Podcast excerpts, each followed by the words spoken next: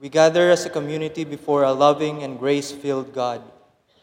We open our hearts, minds, and souls in worship. We are grateful that the Spirit dwells among us. We ask you, God, to speak to us, inspire us, and lead us in our time together. Amen.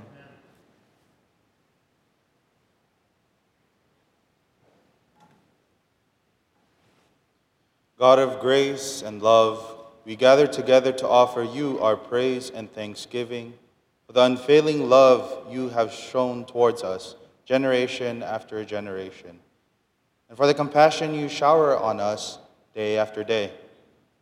We pray that your Spirit would move among us as we worship. Open our hearts and our minds to see you at work among us, encouraging, challenging, uplifting, and inspiring as each one has need.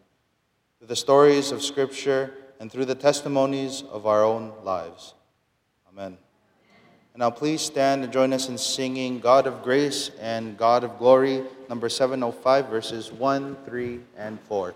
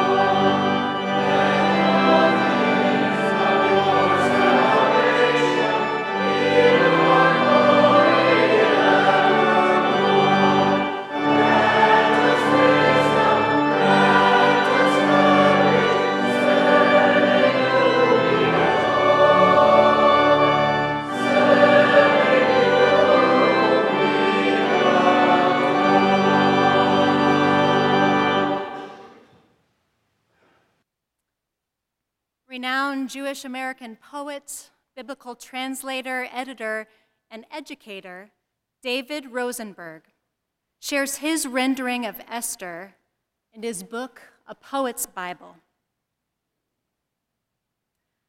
And when Mordecai heard Esther's plea, he did not hesitate to reply, returning her messenger immediately.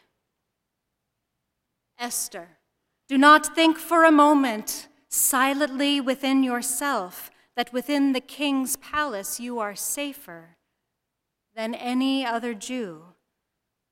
But if you persist in silence, in waiting, at a time so crucial as this, the Jews will still be delivered, yes, saved in another way, by another hand. But you and your family will pass away like a moment of truth turned away from. For you are only yourself for a reason. And who can know if you were not brought splendidly into favor in the palace for a moment like this of action. Here ends the reading.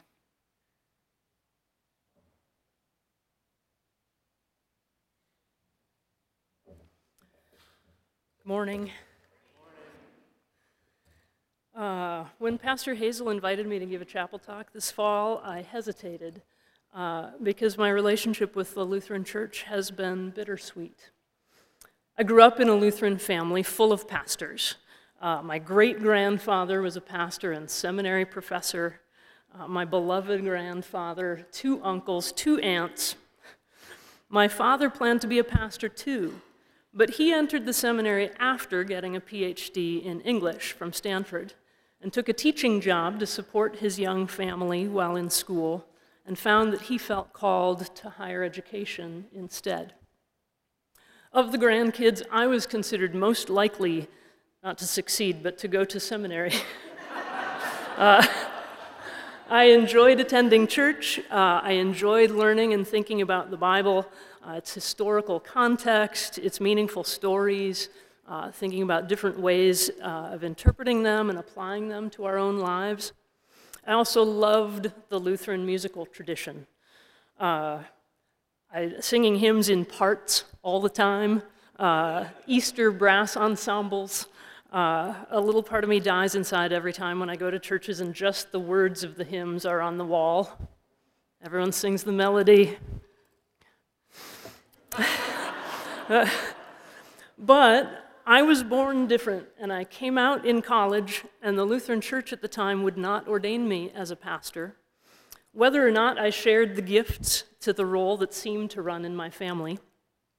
So I was angry, hurt too, but mostly angry at the church's hypocrisy, uh, raising me to believe in Martin Luther's egalitarian idea of a priesthood of all believers but then saying to me through its policies, well, no, he didn't actually mean all, all, right? Not all.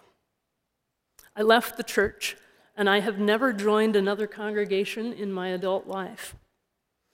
I now attend a Unitarian Universalist congregation with my wife and kids, and no one understands why I haven't become a member after five years. My name tag is still in the little basket behind everyone else's name tags. Um, I, it's kind of hard to explain, I guess. Some old wounds just run really deep. When the ELCA finally voted 10 years ago to ordain gay people, several people who know me earnestly said, Hey, how about now? But I had set off on a different path years ago. I still retain my interest in history and in the power of story and in questions of textual interpretation and in the Lutheran value of educating people in order to serve the world. My path eventually led me in my father's footsteps instead of my grandfather's, led me to a PhD in English, and eventually into the classrooms here at CLU. I count Pastor Hazel and Pastor Scott among my good friends, and sometimes you just say yes to friends. And sometimes you need to let friends help you heal a little bit. So here I am, Hazel told me the fall theme is limitless and gave me a list of characters from the Bible who experienced limitations. I chose Esther because I'd been enthralled years ago by a poetic translation that you just heard of these verses that was framed on the wall in a friend's office, a congregational pastor of a largely LGBTQ church congregation in Minneapolis.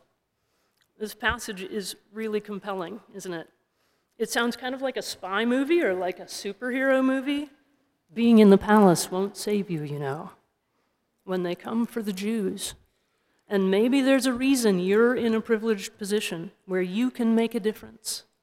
You have the chance to speak and act. Do not choose silence. The passage felt personal. Like Esther, I was a member of a marginalized community in my own society.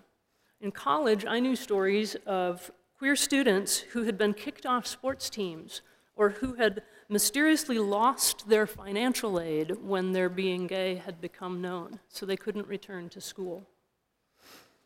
I went to school where my parents worked, and I was aware of my privilege as a legacy student and a so called faculty brat. So no one could get away with kicking me out. My parents were beloved fixtures on campus. So I started a queer student organization. It was. Of course I did. That was 1989. I realized it was probably 30 years ago to like this week or something. Which freaks me out. Revisiting this, the story of Esther to prepare for this talk, I learned that many interpret it to mean that God has a plan for our lives, and it is our job to be obedient to the plan. A few conservative websites I came across even emphasized that God made use of Esther's beauty and the king of Persia's lust in order to like get her into this position of power uh, in order to save the Jews from this bad guy who had a powerful role within the government, and it, he was powerful enough that he could threaten the lives of an entire class of people that he disliked, which sounds kind of familiar. But this is a weird way of understanding it. What about all the other women in the harem? You know, uh, they had beauties and personalities, but they didn't result in a good outcome for them or for anyone else. Did God have a plan for them too? And their plan was that they not be as beautiful so that Esther's story would be like emphasized somehow? I'll be honest with you, I most days I don't really believe that God has a plan. It's strange to say that out loud. I just heard that in my own ears.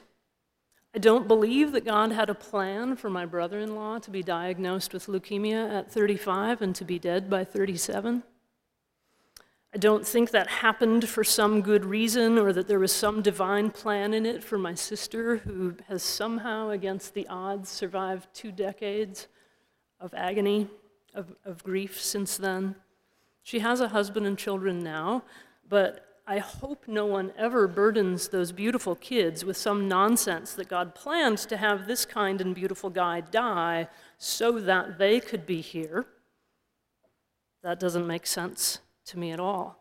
I don't believe that the deaths last year of our alum Justin Meek and a dozen other beloved members of our community, one of a kind individuals, was part of a plan to bring about some mysterious, uh, some kind of yet unidentified good it is good that our CLU community and Thousand Oaks have come together with compassion and care in the wake of those events. That's a good, but surely God didn't plan that just so the rest of us could like notice, hey, we're, we're doing okay here. That doesn't add up. God didn't have a plan that six million Jews would die in Europe. God didn't, doesn't have a plan, I don't think, that there are children in cages at our borders. I don't see that as some plan for some other good that's going to like come about from that. We all know, don't we, that this list could get really long. The lessons I see in the story of Esther are these for me. One is that we are never fully in control of our own lives. Our lives are constantly shaped by the actions and choices and decisions of other people principled or reckless lawmakers, principled or greedy business owners, principled or mean bosses, our own wise or careless children, right? Other people are acting and shaping where we're at all the time. Each of us is empowered and limited by an array of material and social constraints the country that we were born in, the neighborhood we live in, the language we're raised to speak, the shape, the color, the health, the age of the bodies that we walk around in, the amount of money or access to healthy food and education that the people who raised us had access to, what harem we're sold into, you know, figuratively, the figurative harems of our lives. It's supposed to be funnier than it. Everyone's like, crap. what is she even talking about? the, the point is, each of us will find ourselves in unexpected places and circumstances, right, in our lives that we ourselves didn't plan. The second lesson of Esther, I think, is this whatever those circumstances may be, each of us has choices to make within them every day. We can act in ways that we hope will protect our own selves, save our own skin, or we can act in ways that might improve the lives of others. And the third lesson is, I think, that we should believe to our core that silence is not an option. The point of Esther's story is that she was a person without much agency in her own life and in her world. She was a woman in a culture where women had little authority or autonomy. She was born into a marginalized population.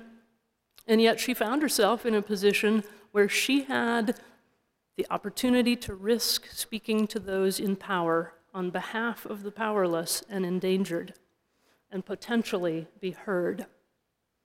The angels, maybe her conscience, reminded her that when you have the ear of power and people just like you are in danger, silence isn't an option no matter what the risk to yourself.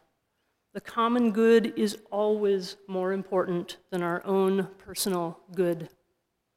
The common good is our own personal good, even if we aren't seeing it in the moment, right? And often the common good is dependent on and profoundly shaped by the word and deed of one person. Greta Thunberg, a young hero of our own moment, is an Esther of our own time, right?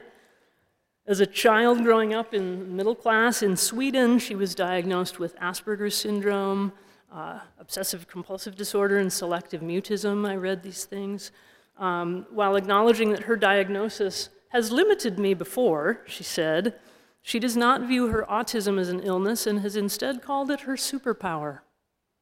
She has single handedly aroused an entire generation around the world to speak out in an effort to save the life of the planet we're on, to save all of us from our current terrifying trajectory toward disaster that's being driven by the recklessness and greed of the powerful and the ignorance and the complacency of the rest of us.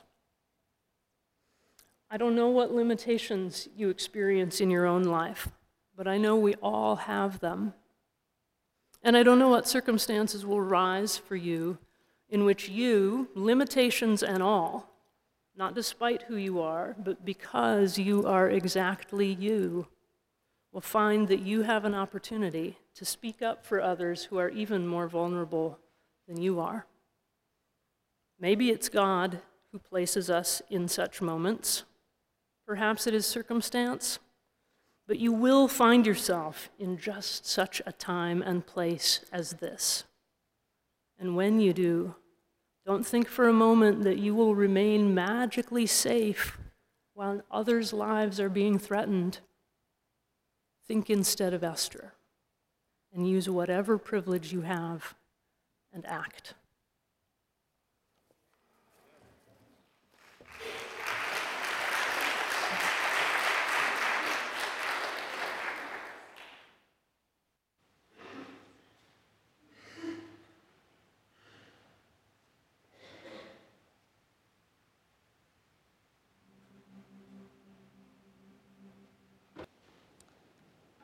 Let us pray. Loving Creator, your word is a lamp unto our feet and a light unto our path. Thank you that we can live in your light and walk in your truth. May the things that you have revealed and the thoughts that we have shared dwell in our hearts and stir us to action. Amen. Please stand and join me in our closing hymn, which is found in your insert.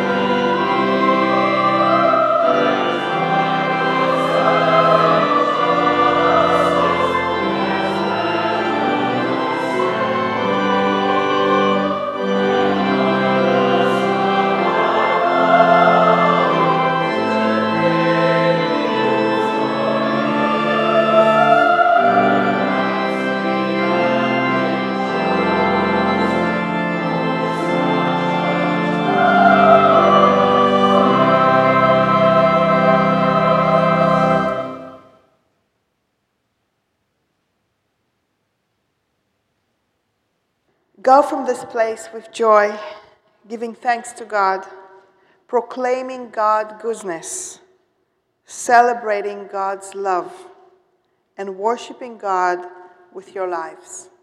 Amen.